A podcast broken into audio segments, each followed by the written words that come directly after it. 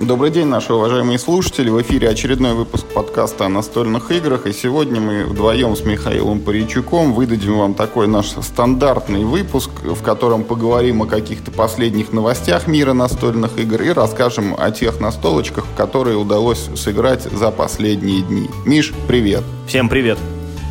Ну и не откладывая в долгий ящик, давайте переходим к новостям. Вот у нас буквально на днях Мир Хобби запустил в продажу локализованную версию Underwater Cities, она же подводные города.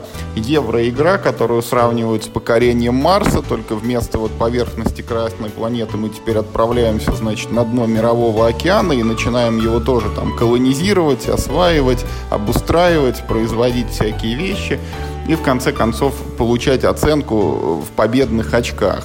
Вот, Миш, знаешь что-нибудь об игре? Что можешь сказать? Ну, читал, конечно, всякие новости, обзоры, впечатления. Игра-то как бы на Эссе не была представлена, насколько я помню, в прошлом году. По описаниям это похоже на покорение Марса, но только с другой тематикой. Ну, очевидно, там есть какие-то свои тоже нюансы.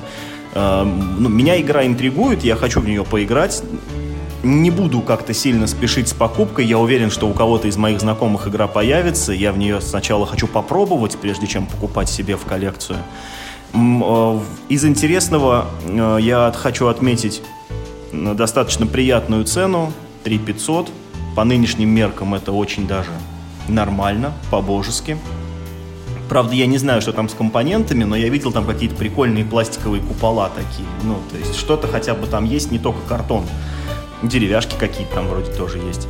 Ну, э, что ее локализовали хорошо, хотя мы знали, что она выходит. Ее, кстати, по-моему, в августе еще обещали. Ну и ладно, поиграем. Может, можно будет поподробнее о ней поговорить. Ну, пару слов еще расскажу, как человек, игравший уже в нее, значит, в действительно игра чем-то похожа на Terraforming Mars, но одновременно и не похожа. Различие в том, что в Марсе у нас есть общее поле вот это с Марсом, которое мы, собственно, и терраформируем в ходе партии. В подводных городах у каждого свой планшет, вот с несколькими кварталами подводного пространства, и ты обустраиваешь исключительно свой планшет, не пересекаясь с другими игроками. Взаимодействие, как принято в традиционных евро, там косвенное, там есть поля действий, которые, если ты занял, другой игрок уже не займет. Плюс есть общие цели, а-ля гильдии такие Seven Wonders, которые ты можешь себе забирать, но если ты ее взял, она уже никому не достанется. Но, тем не менее, это вот хоть и евро, это евро прям такое тематичное, там ощущается вот это все подводность, в том числе и за счет куполов, о которых Миша уже упомянул. Вот, поэтому я бы еще поиграл в эту игрушку и тоже, наверное, думаю, у нас это получится. Потом расскажем поподробнее. Наконец-то можно будет построить свой рэпчер в настольной игре. Что, следующая новость у нас тоже с миром хобби связана. Поступила в продажу э, ужас Аркхема третьей редакции на русском языке. Я так понимаю, что по всей России люди в нее уже поиграли и посыпались обзоры. И с обзорами, конечно, вещь интересная. Я до нее еще не добрался, но вот эту игру я сильнее хочу поиграть, э, чем в подводные города.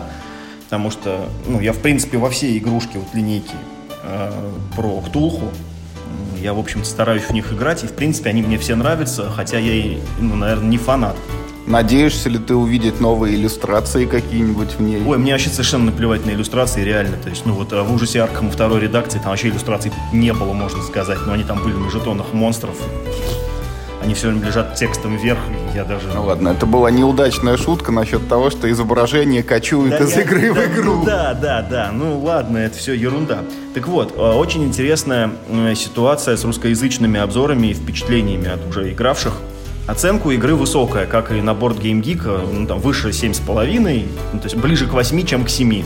При этом отзывы, ну вот именно текстовые отзывы и обзоры, все достаточно негативные все упоминают, что эта игра, в общем-то, тот же самый карточный вот, ужас Аркхема, но только с большим количеством фидлинга. Все жалуются на фазу мифа, которая совершенно ну, не тематичная, там не приносит никаких интересных сюжетных поворотов, при этом ну, занимает много времени и нужно много перекладывать разного барахла э, на поле. И вот, ну, собственно, само поле никому не нравится, потому что оно выглядит как ну, как, как какой-то... Не как город. Ну да, не как город, а как граф какой-то, и вот на нем просто точки соединены линиями, и там только если присмотреться, ты замечаешь, что, ага, там, оказывается, и картиночки есть, и, да, ну, то есть там даже все красиво нарисовано.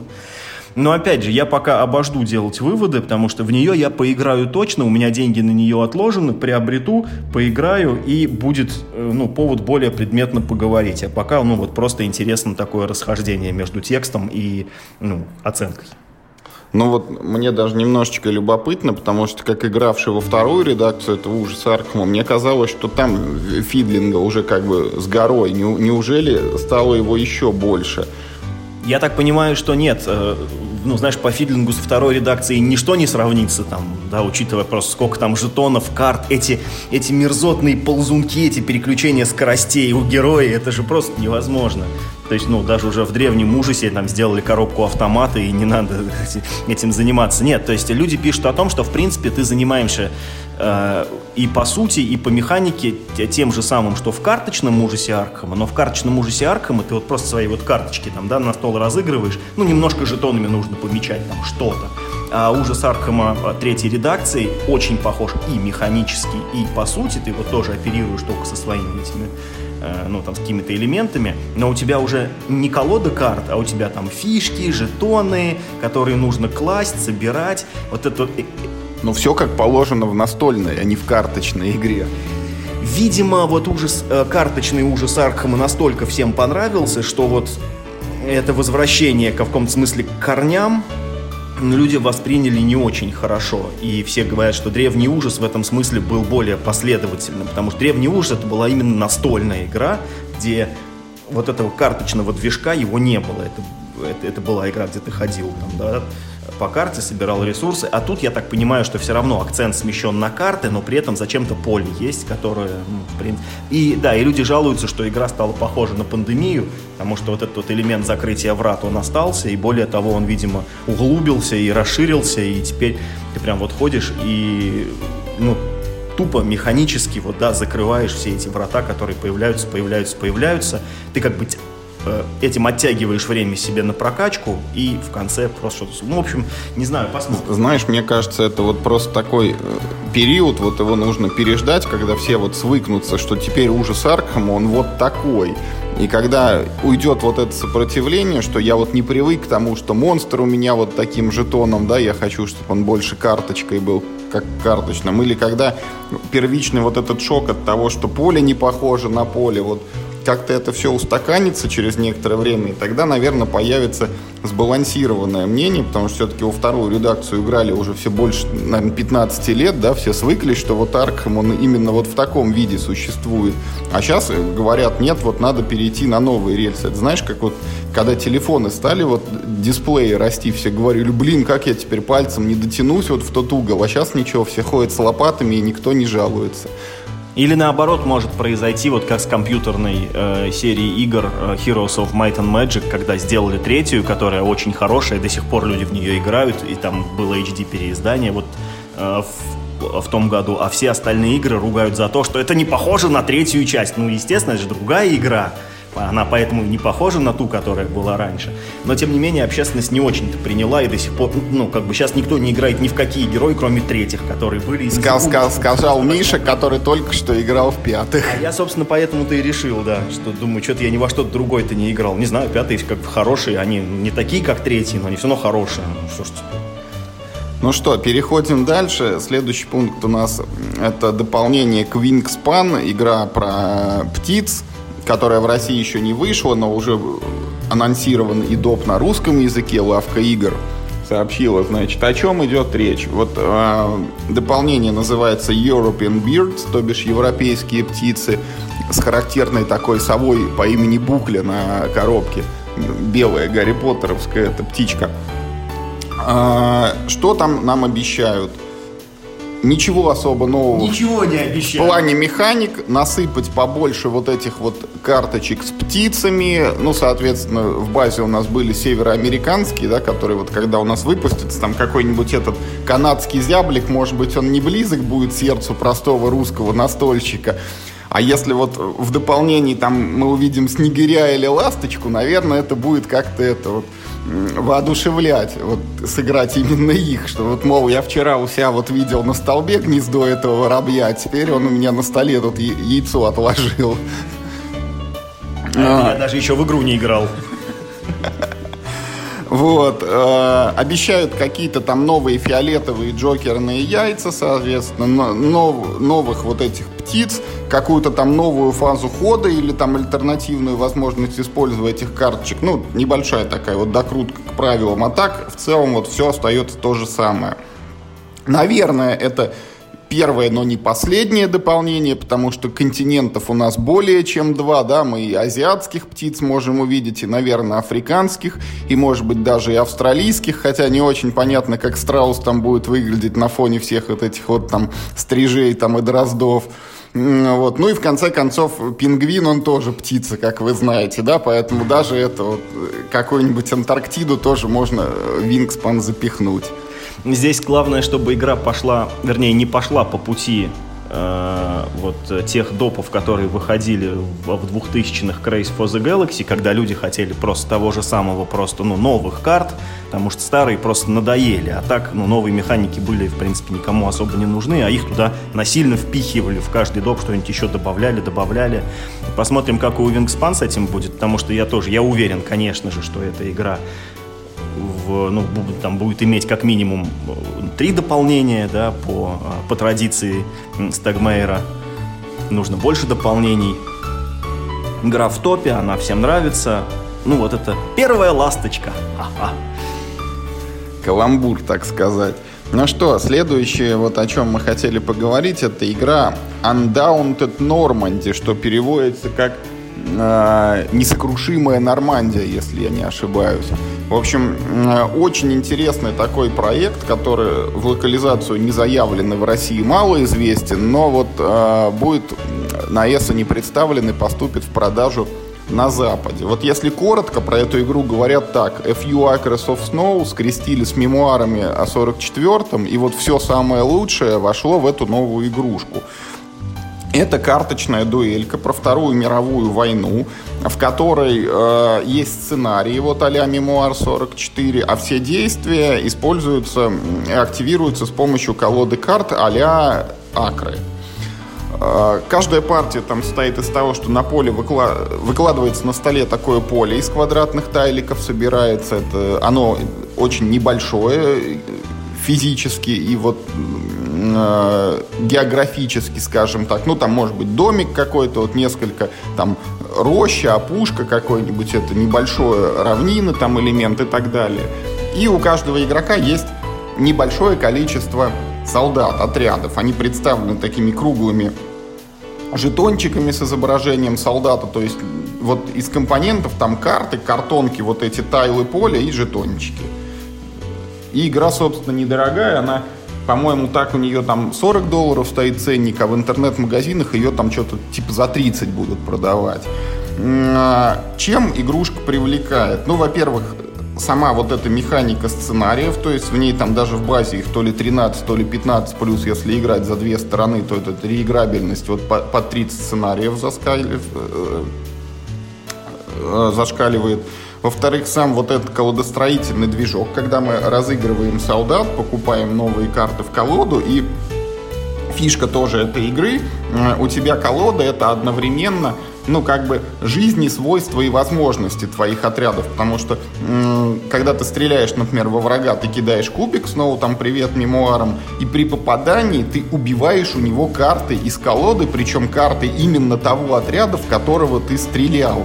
Э, это означает следующее, что вот этот раненый, так сказать, отряд, он с поля не исчезает, он на нем остается, но чем меньше карт этого отряда у тебя в колоде, тем реже он будет действовать, и, соответственно, тем меньше он будет тебе мешать там для достижения какой-то своей военной цели. Вот так как нравится Вторая мировая война, так как нравится колодострой, так как нравятся акторы, так как нравятся мемуары, вот она меня, собственно, тоже и заинтересовала. Я надеюсь, может быть, в этом году там к Новому году сделаю себе даже подарок вот такой.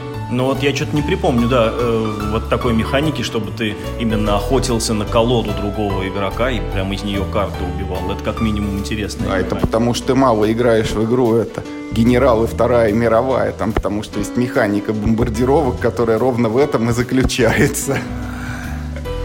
Ладно, ты, ты вставил свои 5 копеек про генералов. Все, чек, проехали. Неожиданно, короче говоря, следующая новость у нас, и опять Хобби World, так уж, так уж сегодня подобралось. Неожиданно вообще восстал из мертвых игра э, «Наместник», которая выходила в 2014 году. Юра Журавлев, Журавлев, привет, если ты нас, друг, слушаешь. Да, да, Юра, привет. Э, почему ты не сказал, во-первых? Значит, э, во-вторых, э, пока, то есть, если вы не знали, то к этой игре э, до сих Если пор... вы не знали, году где-то в 15-м выходила такая российская игра, как В 2014 «Наместник». году выходила, да, это такое карточное евро на добычу ресурсов и обмен их шило на мыло.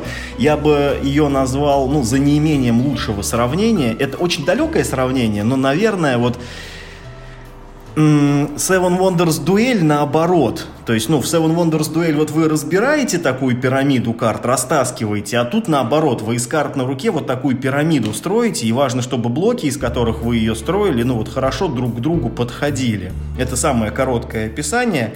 Э, Я не скажу, что игра плохая, но меня она в, э, свое время не зацепила. Слишком она была абстрактная для меня. Так вот, и с тех пор а- она вышла, ну, она получила такую, ну, нормальная игра, нормальная критика, кто-то похвалил, кто-то поругал, потом ее выпустили на Западе, и если вы сравните оценки на русских сайтах и на Board Game Geek, вы увидите, что на Западе она пошла гораздо лучше. На Западе у нее оценка там около 7,6, там что-то такое. Это прям очень хорошая, крепкая игра. И неожиданно, спустя 5 лет, э, к этой игре выходит дополнение. Э, Причем оно выходит через Kickstarter. Ну, вернее, уже компания закрыта, сейчас идет вторая волна, и все еще туда можно вписаться. Выходит она, судя по всему, только на, ну, по крайней мере, во всяком случае, сейчас, только на английском языке. А дополнение, между тем, я ознакомился, очень прикольное. Во-первых, появляется колода... А, оно, а- а- а- оно модульное, три, по-моему, или четыре независимых модуля между собой можно как угодно смешивать. Э, Ну, первый модуль это просто еще карты в колоду, они называются дворяне, ну, типа nobles. И, но, ну, по сути, там нет ничего нового, ну, просто новые какие-то там очень мощные карты, не о чем рассказывать. Э, Второй модуль это э, колода врагов, которые приходят, и их можно убивать, за это тоже значит, ну, получать очки. Третий модуль, э, самый интересный, э, по которому э, названа, собственно, игра, это типа подземные жители, и она называется по-английски тоже, типа там э, Underland Cities, как-то так, я сейчас точно не помню. И э, оно Главное, что не Underwater. да, и оно позволяет в этой вашей пирамиде, которую вы строили раньше, э, сделать еще один этаж, причем он ниже всех прочих. Там карты, у них такой особенный дизайн, э, и да, по ним видно, что под ними быть ничего не может. И они не могут лежать нигде высоко, они могут лежать только дополнительным рядом. Э, появились также разные мелкие изменения, то есть появились новые стартовые тайлы, в отличие от тех, которые лежали э, в базовой игре. Эти несколько не то чтобы проще, они ну вот несколько ну, направленнее, они сразу дают тебе определенный вектор развития. По- Появились джокерные разные ресурсы, чтобы обменивать вот чуть-чуть, эм, ну, немножко, немножко полегче. И самое главное, что появилось в этой игре, появилась новая механика. Э, он- Она вот как устроена. Э, Центральная механика и вот, ну, собственно, то, ради чего вернее, то, из-за чего мне эта игра ну, не очень понравилась, она состоит в том, как игроки выбирают карты из общего рынка. Они э, в закрытую голосуют своими ресурсами. Если два игрока поставили свою ставку на одну и ту же карту, то их ставки взаимно сгорают. При этом ресурсы необратимо теряются, и вы должны делать ставку по новой. Соответственно, часто бывало при игре на троих, когда значит, ну, у двоих сгорели ресурсы, один забрал карту, у него сразу преимущество. Да? Э, Здесь э, появилась новая механика, которая позволяет вот эти, ну, потраченные впустую ресурсы на ничейных ставках, их скопить и после использовать там каким-то другим образом. Например, с помощью них можно, ну, вот с чудовищами бороться, это я точно знаю. Может быть, какие-то там еще для них есть способы. Одним словом, э, настолько вот как-то они подсвежили вот этот достаточно монотонный процесс игры, что мне даже захотелось и в базовую версию еще разочек сыграть. Слушай, ну я бы дал шанс. И вот, ну и в доп тем более бы я поиграл, потому что вот с этими новыми, ну какими-то более, что ли, ну интересными занятиями, чем вот просто строительство пирамиды, в принципе игра, ну, ну может получить второе дыхание. Я прям очень заинтригован, но вот на русском языке пока ее нет. Ну и, конечно, ну как бы интересно ну, кому нужен доп к игре, которая вышла 5 лет назад. Хотя, ну, вот на кикстартерной компании ты можешь купить сразу две коробки. Ну, я так отношусь к числу людей, которые уже как бы не были фанатами Евро, когда наместник только в виде прототипа еще существовал, поэтому вот от того, что там в своей пирамиде ты теперь там имеешь возможность построить еще и бомбоубежище, у меня там не возникло желания в нее поиграть заново. Вот. И э, что-то мне подсказывает, что вот судьба этого дополнения, она вот так и останется на английском языке, а в России, ну, если только когда-то вот будет там, я не знаю, юбилейное переиздание наместника, и в коробку сразу и, и допчик напихают. Вот только такой какой-то маловероятный может быть случай. Так вот, как раз юбилей 5 лет, самое время. Ну да. Ну, поживем увидим. Так, ну еще одна вот маленькая новость, про которую мы, в общем-то, ничего сказать не можем, кроме самого факта ее существования. Вот знаете, когда презентацию Apple проводят, там обычно говорят and one more thing. Так и тут вот Миша только что задавался вопросом, кому нужны дополнения для игры, вышедшие более пяти лет назад. Вот Ticket to Ride. Недавно только мы рассказывали, что будет, значит, Япония, будет Италия, а теперь оказывается, что издатели там еще держали туз в рукаве и на ESA не покажут еще и Польшу. Специальная, значит, коробка, тоже с национальным колоритом на обложке вот в элементах оформления. Ну и, очевидно, там бороздить придется вот окрестности Варшавы, строить там маршруты из Кракова там в Гданьск. Наверное, будут какие-то изменения, вот адаптированные тоже к именно вот этой коробке в механике игры, но какие об этом пока не сообщаются. Вот счастливые обладатели, которые купят или попробуют ее в Эссене, вот они нам расскажут, и тогда мы что-нибудь прокомментируем. Ну что, переходим ко второму блоку нашего выпуска. Это о тех играх, которые мы недавно поиграли. Вот могу анонсировать, что сегодня мы поговорим об игрушках 30 Rails, Санта-Мария, Stockpile, Клаустрофобия пробуждения и дополнение подзарядка для игры Повелитель Токио. Ну и начнем с игры 30 Rails. Вот есть такая мысль, что оформление игры — это дело вторичное, механика — это всегда первично. Если игра интересная, то в нее интересно играть даже на салфетках. Вот 30 Rails — это тот случай, когда игра изначально предусмотрена таким образом, что она именно на салфетках и играется. Ну, на самом деле не на салфетках, а просто на листах бумаги. Но суть в том, что это игра, для которой не нужно фактически ничего. Вот чтобы в нее сыграть, нужно найти ручку, там, ну, карандаш, фломастер, вот что-то пишущее. И э, два шестигранных кубика. Желательно, чтобы они цветами отличались. И все, и лист бумаги. Можно вот даже одному поиграть, но можно добавлять и других игроков. Перед нами игрушка в жанре roll and write, поэтому, э, в принципе, количество игроков тут не ограничено. Вот только каким-то это величиной стола, там, размером комнаты, в которой вы собрались, вот, количеством ваших друзей. О чем игра? У нас есть небольшое поле размером 6 на 6 клеточек, и в нем мы будем рисовать железные дороги. Рисуются они по следующему принципу. Это, в общем-то, основное правило игры. Каждый ход кидается два кубика разноцветных, и один из них показывает координату, это столбец либо ряд, в котором мы будем рисовать рельсину. А второй цветной кубик показывает, собственно, тип этого рельса. Это может быть там прямая линия, поворот, перекресток, развилка там и так далее. Перед началом игры мы на своем поле рисуем там горы, это некие препятствия, через которые нельзя проезжать. Мы рисуем станции на краях поля, это точки ключевые, которые нужно будет соединить между собой маршрутами. И мы рисуем еще в серединке где-то поле шахта. Это тоже дополнительная такая точка притяжения, куда нужно также построить маршруты из всех станций. И все. И потом у нас есть 30 ходов, ровно столько пустых клеточек остается на поле, чтобы мы бросали кубики, и после каждого броска вырисовывали рельс. Вот мы бросаем, бросаем, рисуем, рисуем. Когда все поле заполнилось, мы проверяем свои успехи. Смотрим, э, сколько станций нам удалось соединить между собой маршрутами, какова протяженность этих маршрутов, приехали мы или не приехали в шахту. За все это начисляются очки, ну и у кого их оказалось больше, тот самый молодец вот железнодорожный строитель.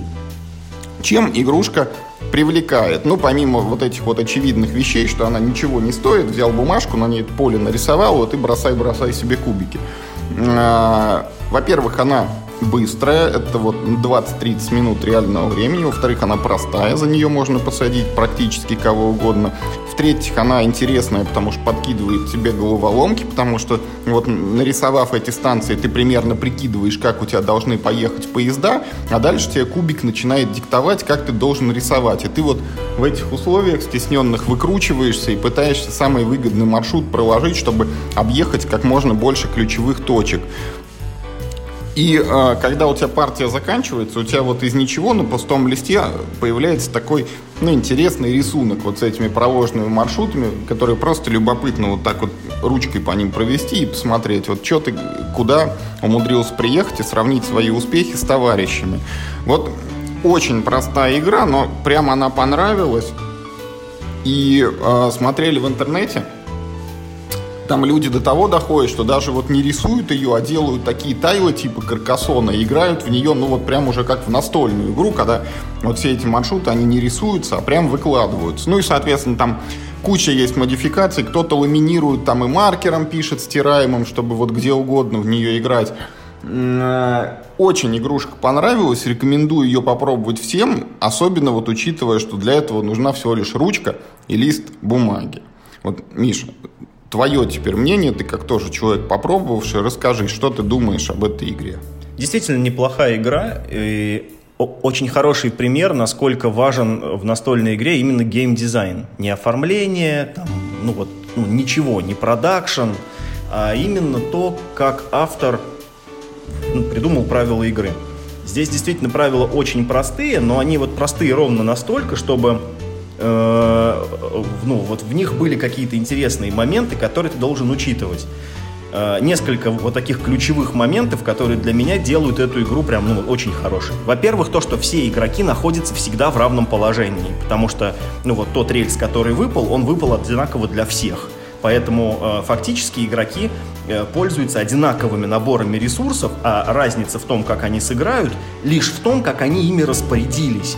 Поэтому это довольно ну, как бы сказать, ну, довольно интеллектуальная на самом деле штука, и, ну, ну мозги прям, ну, не то чтобы скрипят, но, но так приятно почесываются внутри, когда ты вот этим занимаешься. А, во-вторых, конфигурации рельсов автор подобрал настолько удачно, что э, среди них нет бесполезных и среди них нет очень мощных. Вот э, каждый, э, каждый кусочек очень ценен и, и действительно это, это стратегический ресурс, нужно очень внимательно распределять, очень внимательно к нему относиться. Ну и в-третьих, игра нагло эксплуатирует созидательный вот этот подход, когда ты всю игру вот что-то такое создаешь, да, в данном случае это вот ну, такая абстрактная э, транспортная сеть. И в конце ты можешь посмотреть на свой вот этот листочек. даже если ты не выиграл, все равно ты можешь сказать, нет, ну, я неплохо справился. Вот тут сделал, там, вот, вот это сделал, вот это сделал.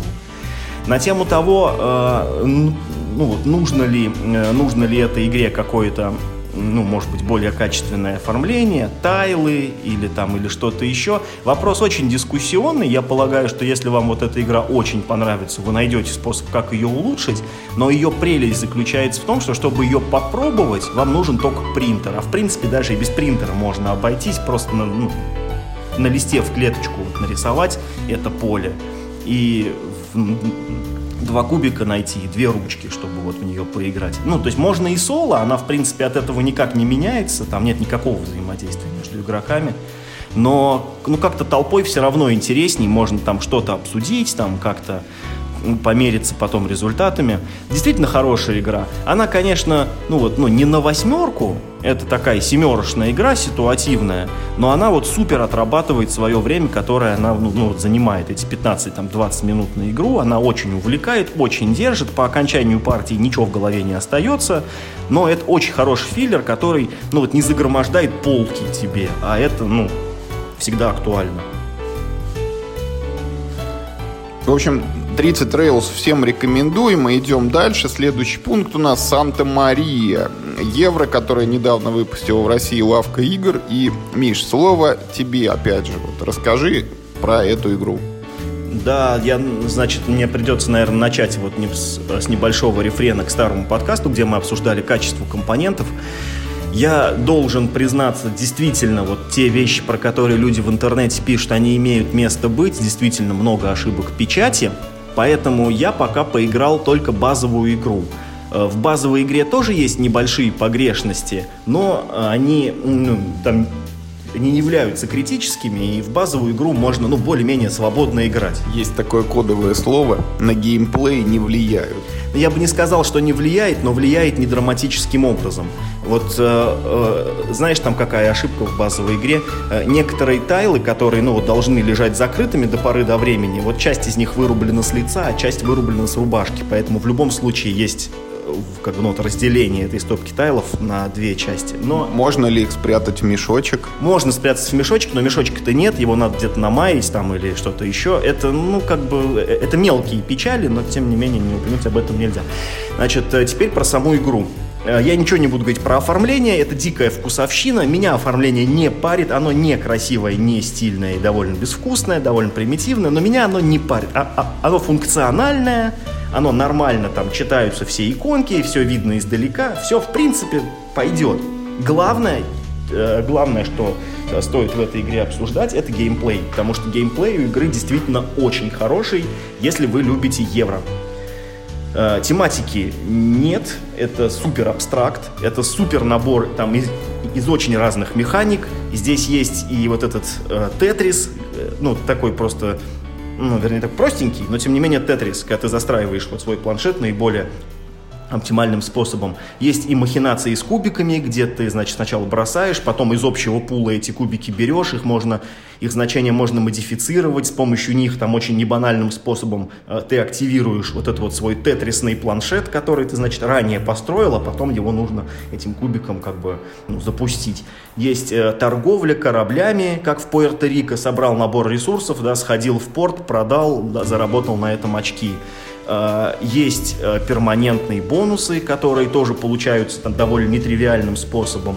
Э, нужно сначала набрать сколько-то очков, там, ну, это называется религией, ну, условно говоря, там, сколько-то ресурсов нужно скопить, тогда у тебя появляется фишечка, да, которой ты можешь потратить на то, чтобы приобрести себе другие ресурсы. Нет, э, разные, э, разные бонусы перманентные э, или дополнительные способы подсчета очков в конце игры.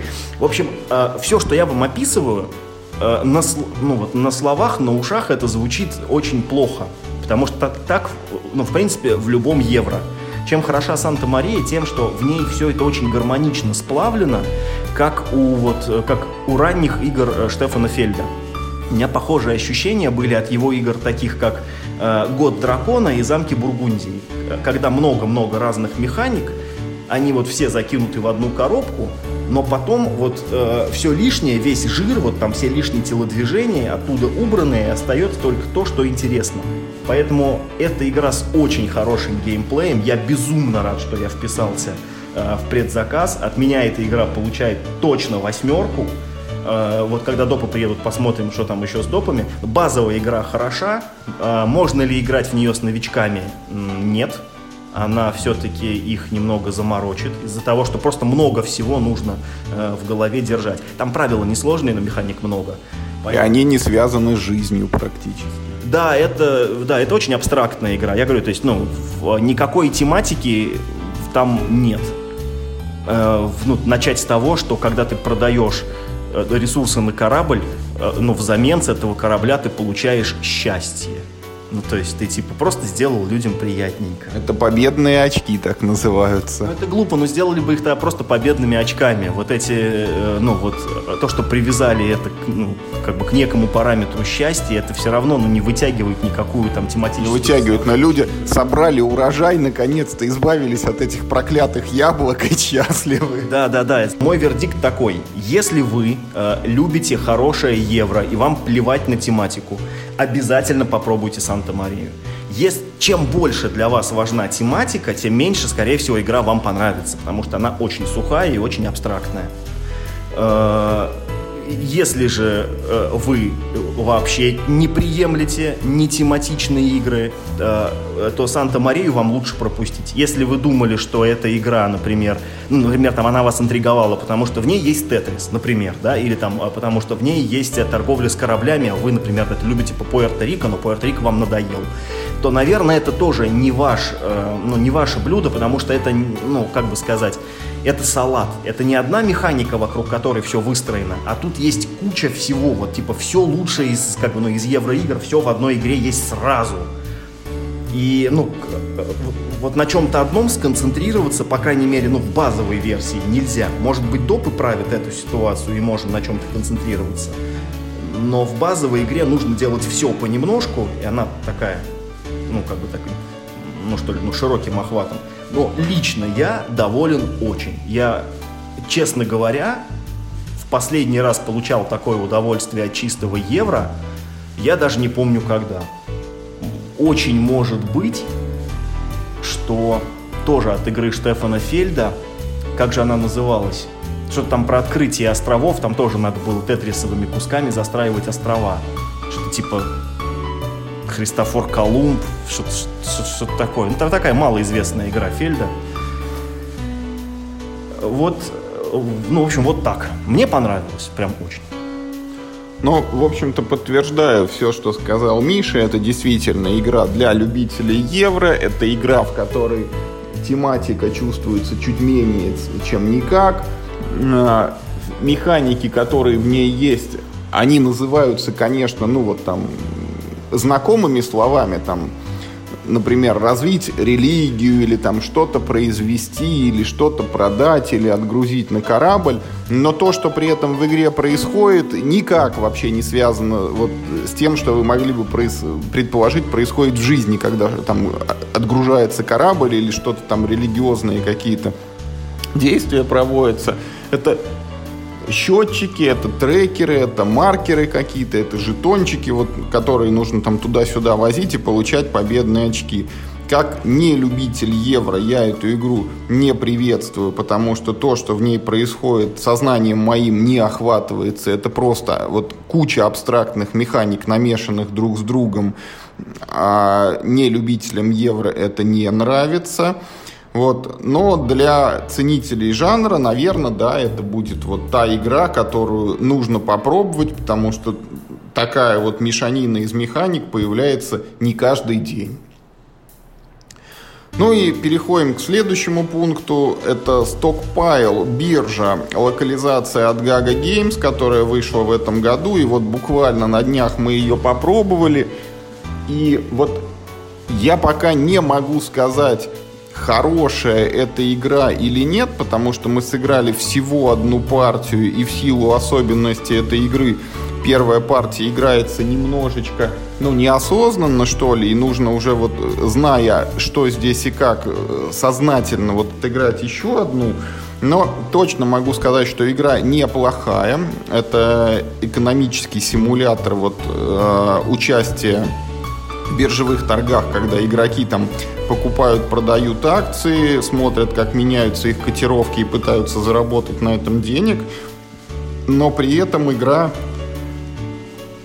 ну, неожиданная, что ли, оказалась для меня. И вот почему. Вот, наверное, всем известны всякие эти советские варианты бирж, там, акционеров и так далее, когда ты покупаешь какие-то акции, потом что-то там из колоды выпадает карточка, меняющая курс, ты, соответственно, если у тебя повысилось, ты там пытаешься их продать, если понизилось, наоборот, какие-то покупаешь в надежде, там, что они вырастут в будущем.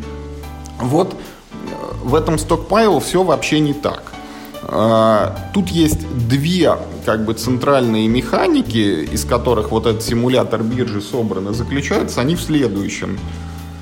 Во-первых, как происходит покупка акций. Вот мы привыкли всегда в таких играх, что вот тебе нравится компания там красного цвета, например, или ты думаешь, что вот зеленая каким-то образом подрастет, ты покупаешь вот то, что тебя интересует. В стокпайле э, это не так. Здесь по ходу игры формируются некие такие пакеты акций. Вот э, это условно вот стопочка из двух, трех, четырех карт. Причем э, ты не все их, их, из них знаешь, потому что некоторые карты там лежат в открытую, некоторые в закрытую. Формируют их сами игроки, там раскладывая карты по стопочкам. И потом сами же игроки за эти пачки еще и торгуются тот, кто дает самую большую ставку, получает себе этот набор карт и может дальше там с ними как-то оперировать. Так вот, фишка в том, что в первой партии вот все эти торги, они происходят, э, в общем-то, не сильно осознанно, потому что только где-то к середине э, партии ты начинаешь понимать, что перед тем, как сделать ставку на конкретный пакет, неплохо бы посчитать его ценность, вот глядя на текущие котировки там, и поправкой на то, что может еще с этими акциями случиться в будущем. И ни в коем случае не ставить вот э, сумму большую, чем эти акции могут стоить. Вот в самых первых ходах этого понимания еще нет, поэтому ну, действия как бы наугад немножко игроки совершают. И второй интересный момент, и тоже вот на котором строится игра, заключается в том, что в, э, в начале каждого хода всем раздается по две карты, которые знаешь только ты, никому их не показываешь. Эти карты показывают изменение курса одной из компаний, то есть одного из цветов. Ты вот в начале хода получил карточку и видишь, что, например, зеленая там подрастет. И еще одна такая же комбинация из двух карт кладется в общий доступ, ее видят все, и, например, там видно, что красная упадет. Э, и в чем тут нюанс? Вот, э, ну, очевидная вещь, да, глядя на то, что у тебя на руках зеленая подрастет, ты начинаешь думать, ага, как бы мне купить зеленый цвет в надежде на то, что я его потом смогу продать и на разнице вот каким-то образом заработать.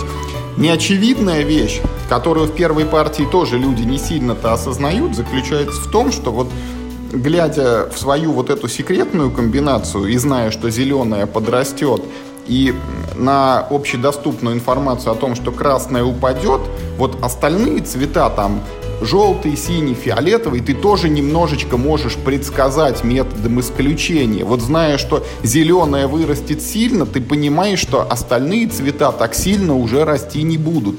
Зная, что красная упадет, но чуть-чуть, ты понимаешь, что другие цвета вот, ну, примерно при том же не останутся уже. И эту информацию тоже нужно использовать, когда ты делаешь ставки. И в первой партии вот это тоже мало кто способен уже учитывать, и поэтому она тоже немножечко вот идет в развалку. Но в чем игре огромнейший просто плюс? Она длится очень вот небольшое количество ходов. В пятером это ровно 5 ходов. Там, если меньше игроков, то там чуть-чуть дольше. Но каждый ход делается очень быстро и просто. Там есть несколько фаз, которые прям последовательно пробегаются. Вот очень быстро карты раздали, хоп-хоп-хоп, пакеты сформировали, торги сделали, потом кто хочет акции продал, денежку получил, и вот начинается новый ход. И несмотря на то, что мы вот когда правила открыли, немножечко это было страшно, потому что там убористым таким текстом несколько страниц мелкого шрифта. Казалось, что это все, наверное, будет очень сложно и очень тяжело, а по факту вот у меня возникла ассоциация, вот на Денде была игра, где надо уток стрелять. Вот ты ее запустил, такие утки хоп-хоп-хоп по экрану полетали, ты в них там сделал несколько выстрелов, попал, не попал, но игра как бы закончилась, ты узнал свой результат. Вот так и в стокпайле. Тут чтобы выиграть, чтобы быть э, как бы успешным в результате и заработать много денег, ты должен у себя в уме вот делать некие расчеты, там учитывать ряд факторов и стараться извлечь максимальную выгоду из каждого хода. Но если ты этого делать не будешь, ты делаешь примерно вот все те же такие маленькие действия, у тебя игра происходит, ты просто, может быть, не достигаешь глобальных результатов, но ты получаешь удовольствие от того, что происходит. Поэтому вот в этом, безусловно, я вижу большой плюс. А так, э, очень хочется поиграть в нее еще раз, когда вот ты уже как бы знаешь, вот как э, оценивать эти акции, понимать их ценность. плюс там есть на оборотной стороне игрового поля альтернативное вот это вот поле с котировками, где там уже у тебя цвета отличаются не только цветами, но и там у желтой акции там максимальная стоимость такая, у красной такая, у некоторых шаги разные.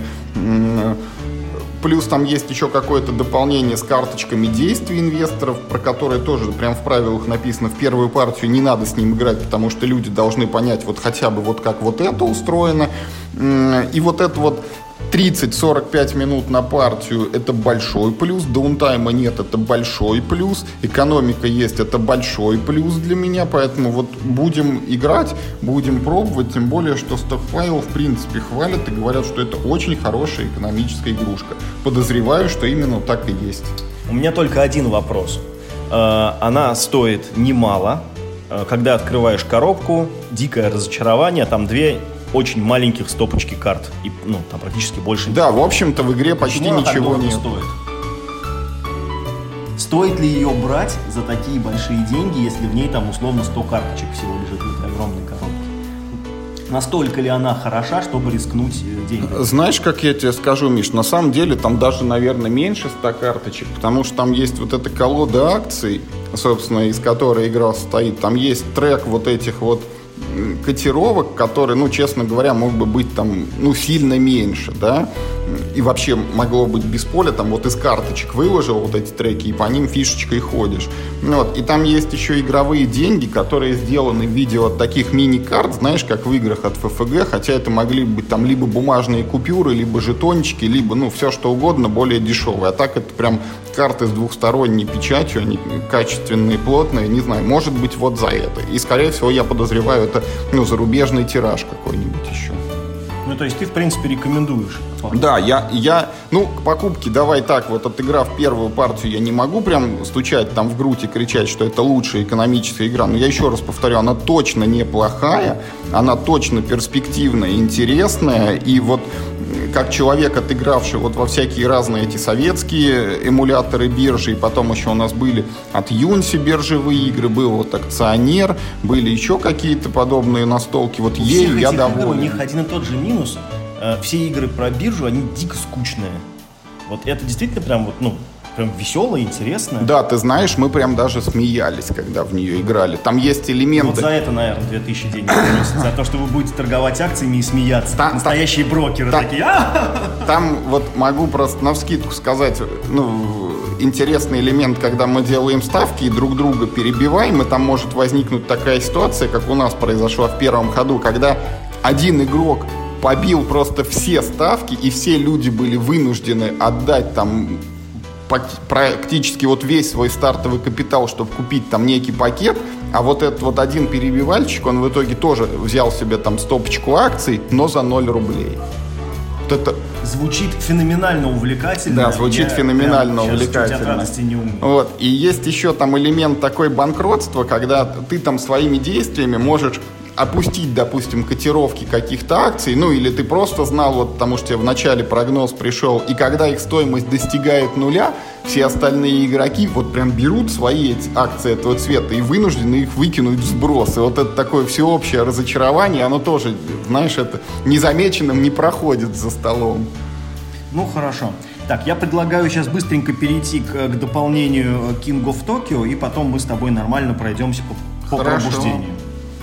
Ну, дополнение King of Tokyo это подзарядка, да, это, наверное, все знают. Это набор такой карточек, когда для каждого монстра появляются теперь уникальные свойства, и вы, а, имеете одно уникальное свойство на старте, э, набрав там две карты и выбрав одну из них, которая вам больше нравится, и Б, каждый раз, когда вы выбрасываете три сердечка, вы можете получить так, по таким же правилам какое-то еще одно новое свойство. Ну и, соответственно, этих свойств всего может быть у вас несколько, там колода состоит из восьми карточек, но в одной игре вы там, я не знаю, два, три, может быть, четыре, ну в редком случае больше, вот накопите.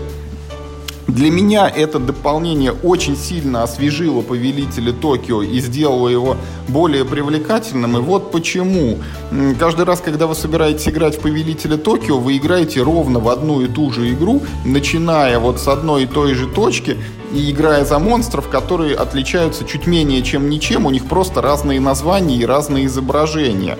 А, когда вы играете с дополнением подзарядка, на самом старте партии у вас у каждого игрока, у каждого монстра есть особое уникальное свойство, которое есть только у него и ни у кого больше, и он его может использовать сразу со старта, и в каждой партии оно, скорее всего, у вас будет другое, не такое, как в предыдущей.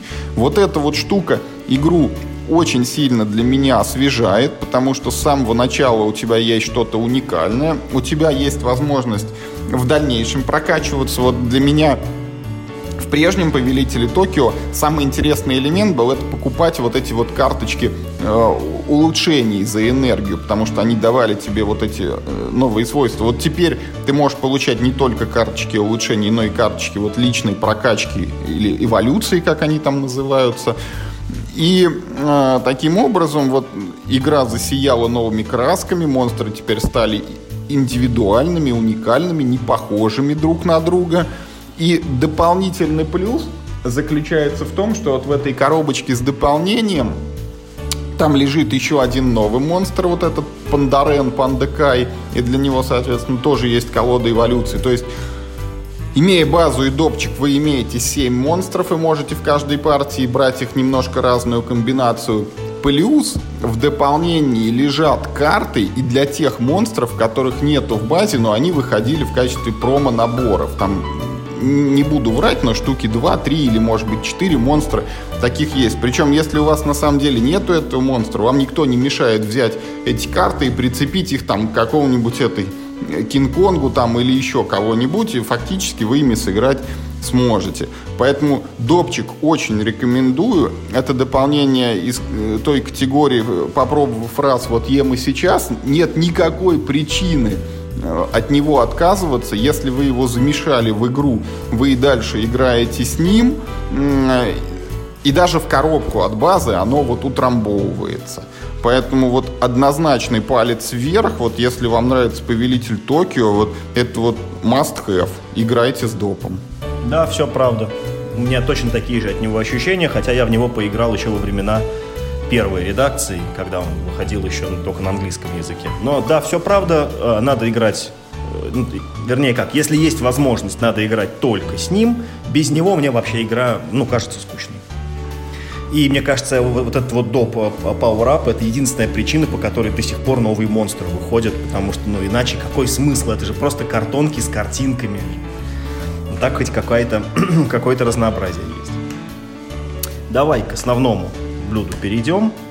Э, клаустрофобия пробуждения. Мы прошли этот квест. Прошли мы его, на самом деле, еще на той неделе, но вот так вышло, что только сейчас сможем ему время посвятить надо сказать о том, почему вообще мы решили его э, купить. Ни я, ни Юра, насколько я помню, мы ничего не знали на момент покупки, э, что вообще лежит в коробке. Я вообще ожидал, что это одноразовое, ну, то есть, в смысле, Согласи... один вечер. Согласитесь, отличная причина, да? Никто не знал, что лежит в коробке, решили купить. Ну, ну почему-то да, меня заинтриговал сюжет, меня заинтриговало то, что эта игра с нелинейным сюжетом. Это была основная э, заявка авторов игры, что вы сможете перепроходить игру на разные концовки. Это, ну, как минимум интересно, да, таких сюжетных игр, ну, я что-то не очень много припомню, чтобы это вот прям... Ну, именно в настольных, да, это очень редкий случай. Конечно, да, да, да. Вот. Ну и, соответственно, я почему-то думал, что игра построена так. Вы садитесь, тратите условно 3 часа на прохождение игры и проходите ее целиком, но на определенную концовку. Э, при этом э, вы просмотрели, ну, например, просто беру от фонаря, 50% контента. То есть вы знаете, что ага, да, прикольно, но мы половины не видели, давайте перепройдем. Теперь мы знаем, в принципе, в каких местах можно сделать какие выборы, и мы сделаем по-другому, да, увидим другой сюжетный поворот. И вы садитесь, например, там, на другой день еще раз, проходите опять за вечер ее от начала и до конца, но уже у вас немножко другой сюжет. И так и, да. и так повторяется. Ну, типа за хороших и за плохих посмотреть. Да, да, да, да, да. Mass Effect за Парагона и Ренегата прошел, да. Значит, э, на деле это оказалось, ну, мягко говоря, не совсем так. Это игра на 6, ну, 5-6 часов геймплея чем больше вы математик-комбинаторик, тем короче для вас будет игра. Чем меньше вы математик-комбинаторик, тем длиннее.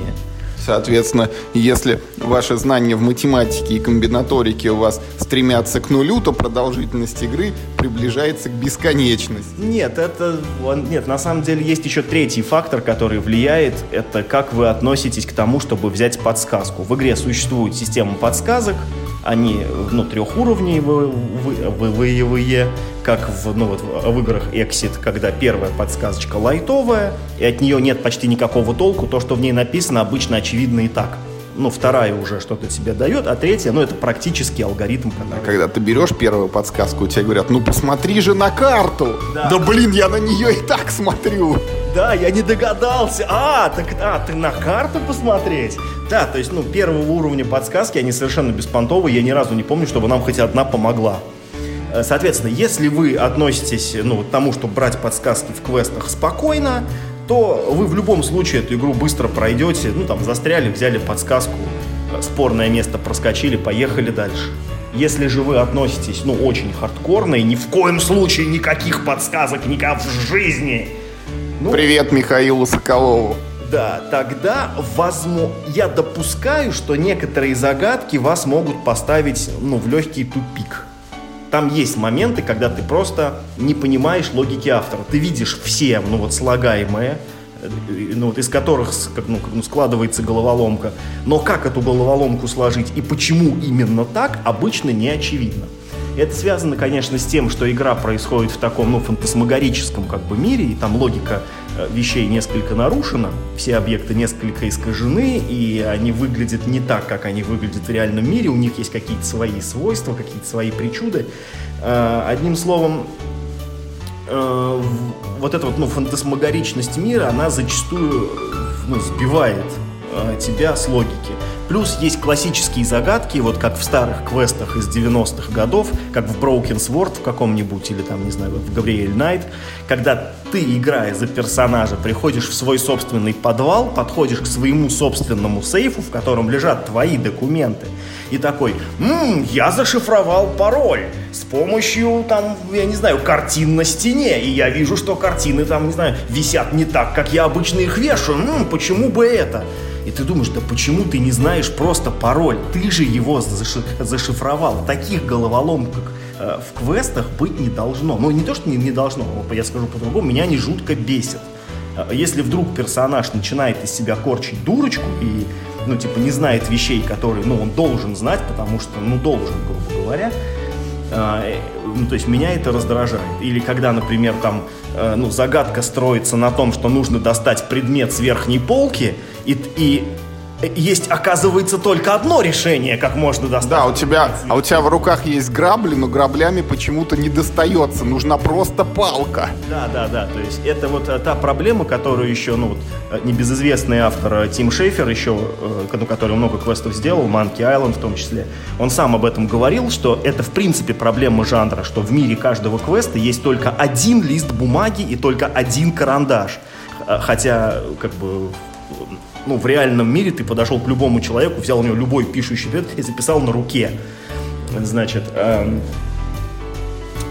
игра представляет из себя, по большому счету, плотный набор головоломок. Они вот прям плотничком, одну за другой надо решать, чуть-чуть в разном порядке. Условно, ты зашел в локацию, и ну, у тебя появляется 3-4 головоломки, которые, в принципе, можно в любом порядке решать. И они довольно очевидны, ты, в принципе, сразу их все видишь, э, а твоя задача понять, в каком порядке что решать, э, там, на что э, в первую очередь внимание обратить, на что потом. Вот эти, значит, головоломки перебиваются маленькими такими сюжетными вставками из книги, ну, собственно, сюжета. В итоге ты проходишь там несколько локаций, около 10, наверное, локаций нужно пройти со всеми этими головоломками, и после чего игра заканчивается одной из концовок. Что в игре есть? В игре действительно есть разные концовки. Мы себе все заспойлерили и прочитали все концовки. А, там есть такая градация от очень плохой, да, прям до, о, до сказочно сопливо, розово-сопливо хорошей концовки. Мы прошли на не самую плохую концовку, надо сказать.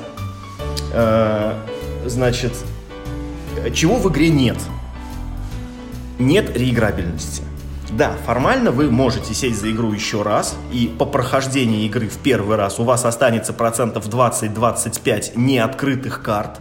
и даже у вас останутся локации, в которых вы никогда не бывали, но я боюсь, что этого будет мало для того, чтобы садиться играть в игру, э, в, где 80% головоломок вы уже решили и знаете на них ответ. Ну, либо повторное прохождение у вас займет, например, час, да, который понадобится на то, чтобы ну, вот неотгаданные головоломки решить. Вот тут я хочу вставить да. небольшую ремарку, которая не связана с настольными играми. Вот недавно мы смотрели э, «Чернобыль. Зона отчуждения», наш российский сериал, вышел третий сезон, где сказали, что мы сделаем вот э, такую фишку. У нас будет три фильма, которые будут начинаться вот одинаково, а дальше сюжет будет развиваться, там будут новые события там и так далее и тому подобное. И будет три абсолютно разных, не похожих друг на друга финала. Вот мы посмотрели первый фильм этого третьего сезона, и он был прям, ну, нормально, интересно. Он там вот брал все предыдущие сюжетные завязки и куда-то там выруливал, да, по-своему.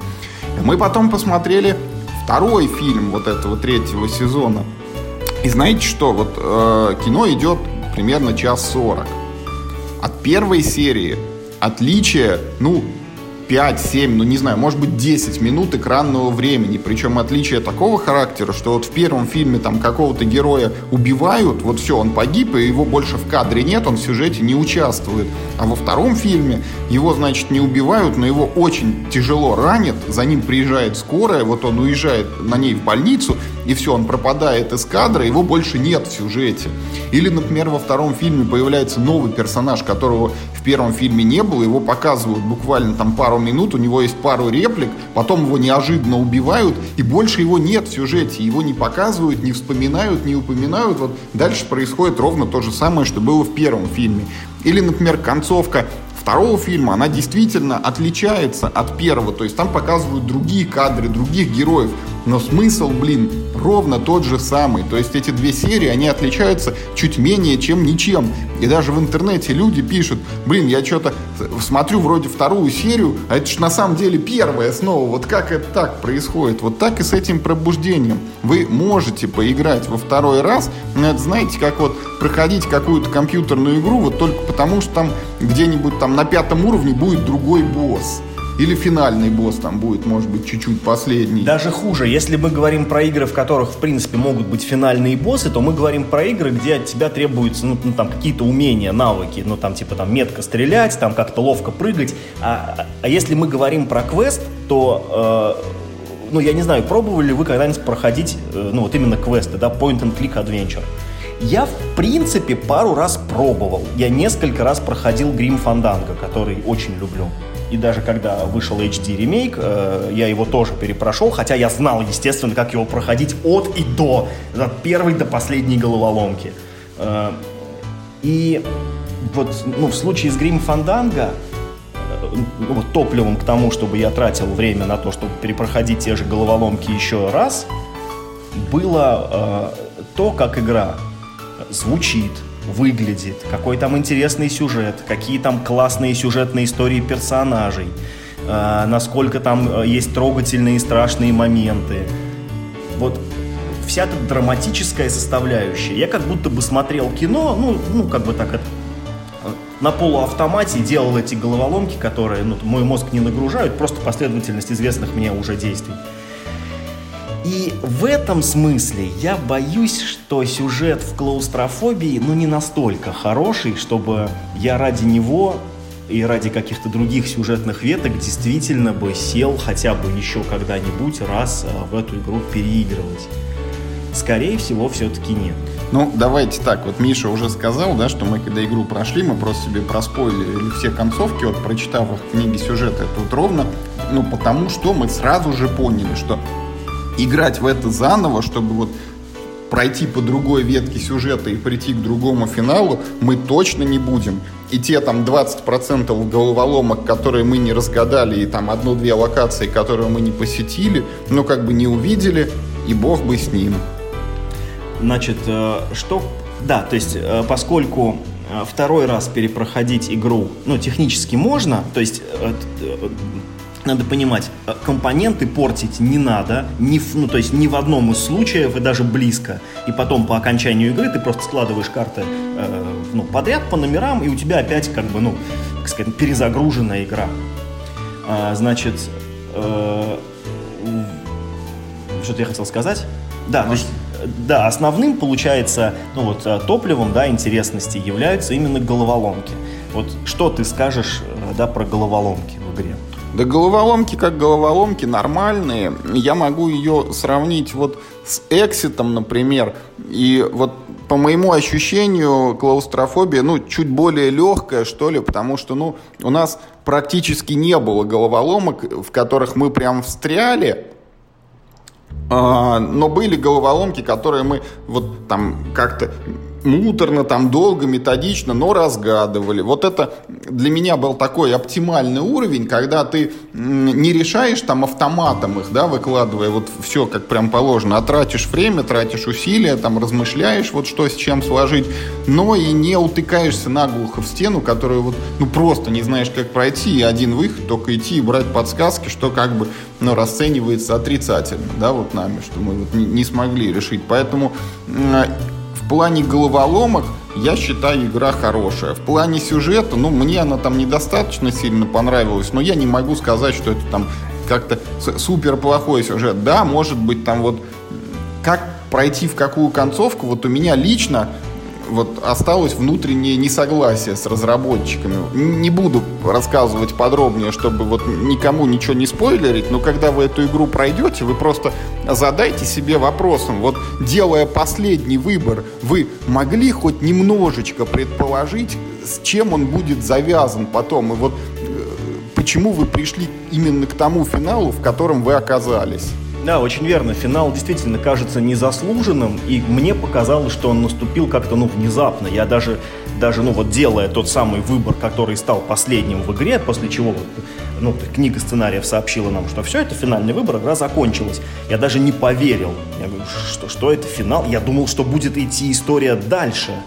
Она, в общем, ну, как бы, ну, немного неожиданно действительно а, а, обрывается. Но, может быть, это просто мы невнимательно, там, не знаю, читали текст. Значит, а что касается головоломок. Мне головоломки понравились очень. Они, во-первых, очень разнообразные, их очень много. Самых разных, на логику.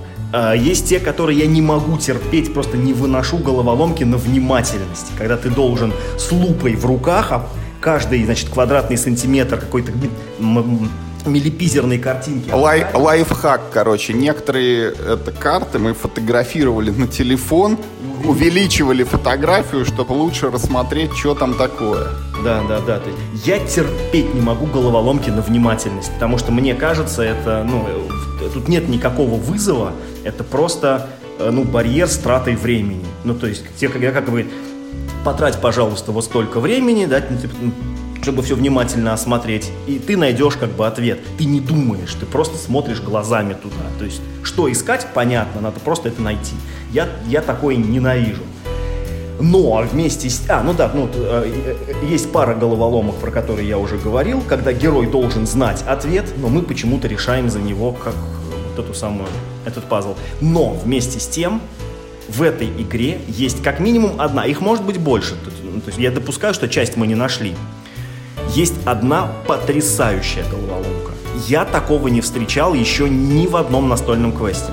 Я сейчас не хочу ничего спойлерить, что это за головоломка, как она устроена, я только опишу ее суть.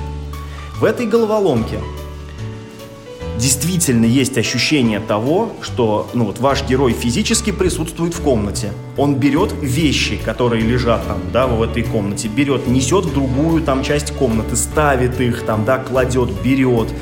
Э, он действительно взаимодействует с вещами, которые нарисованы на картинке. Это не завязано на внимательность. Все вещи лежат просто в этой комнате. И при этом это не изолированные пазлы, когда ты подошел к сундуку, вскрыл кодовый замок и все, других вещей как бы да, для этого тебе не требуется. Это именно вот все наполнение комнаты очень интересным и небанальным образом между собой соединяется, как бы да, отдельные предметы составляют такую большую-большую глобальную головоломку. Вот это может быть самая лучшая головоломка в настольных э, квестах, по крайней мере, которая мне попадалась. Э, есть еще пара удачных просто таких, э, ну, таких изолированных головоломок тоже, которые запомнились. Есть парочка, которые, ну, не знаю, меня просто поставили в ступор, и даже взяв третью подсказку, мы все равно такие, что, это так решается, серьезно? Э, да, ну, то есть мы пользовались подсказками, и это еще один момент. Есть в этой игре две механики, которые вытаскивают, ну, таких типа, ну, неудачливых игроков. Первая механика — это то, что у вас на исследование каждой локации есть, ну, условно ограниченное количество времени. Э, если у вас вышло время, вы не можете совершать больше никаких действий. А иногда вы просто ну, не увидели, то есть вы не потратили время на нужную вещь, и вы технически не можете решить головоломку. Что же в этом случае делать? Там есть специальная колода. Вы берете оттуда карту, с вашим героем случается припадок, и потом, значит, вам там э, пишут, ну, типа, возьмите себе еще там столько-то жетонов времени. Ты такой, ну, черт возьми.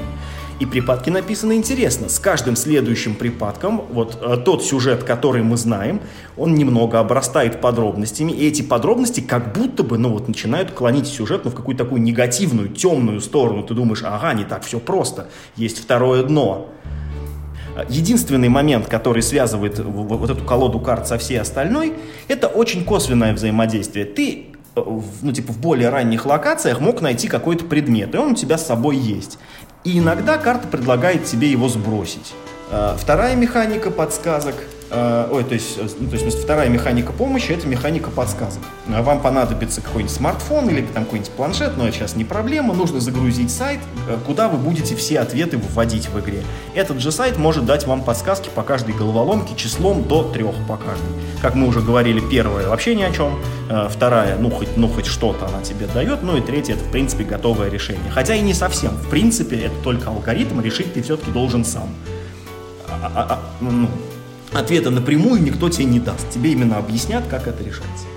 Соответственно, никаких сложностей, если вы того захотите, то никаких сложностей в прохождении у вас не будет. Но если вы такой, прям такой пурист-хардкорщик, то вы можете играть без подсказок. И, ну, возможно, э, э, этого не написано в правилах, да, но, возможно, можно включить такой, знаешь, такой э, хардкор режим без сохранений. Кончилось у тебя время, все, ты проиграл, игра закончилась, начинай сначала.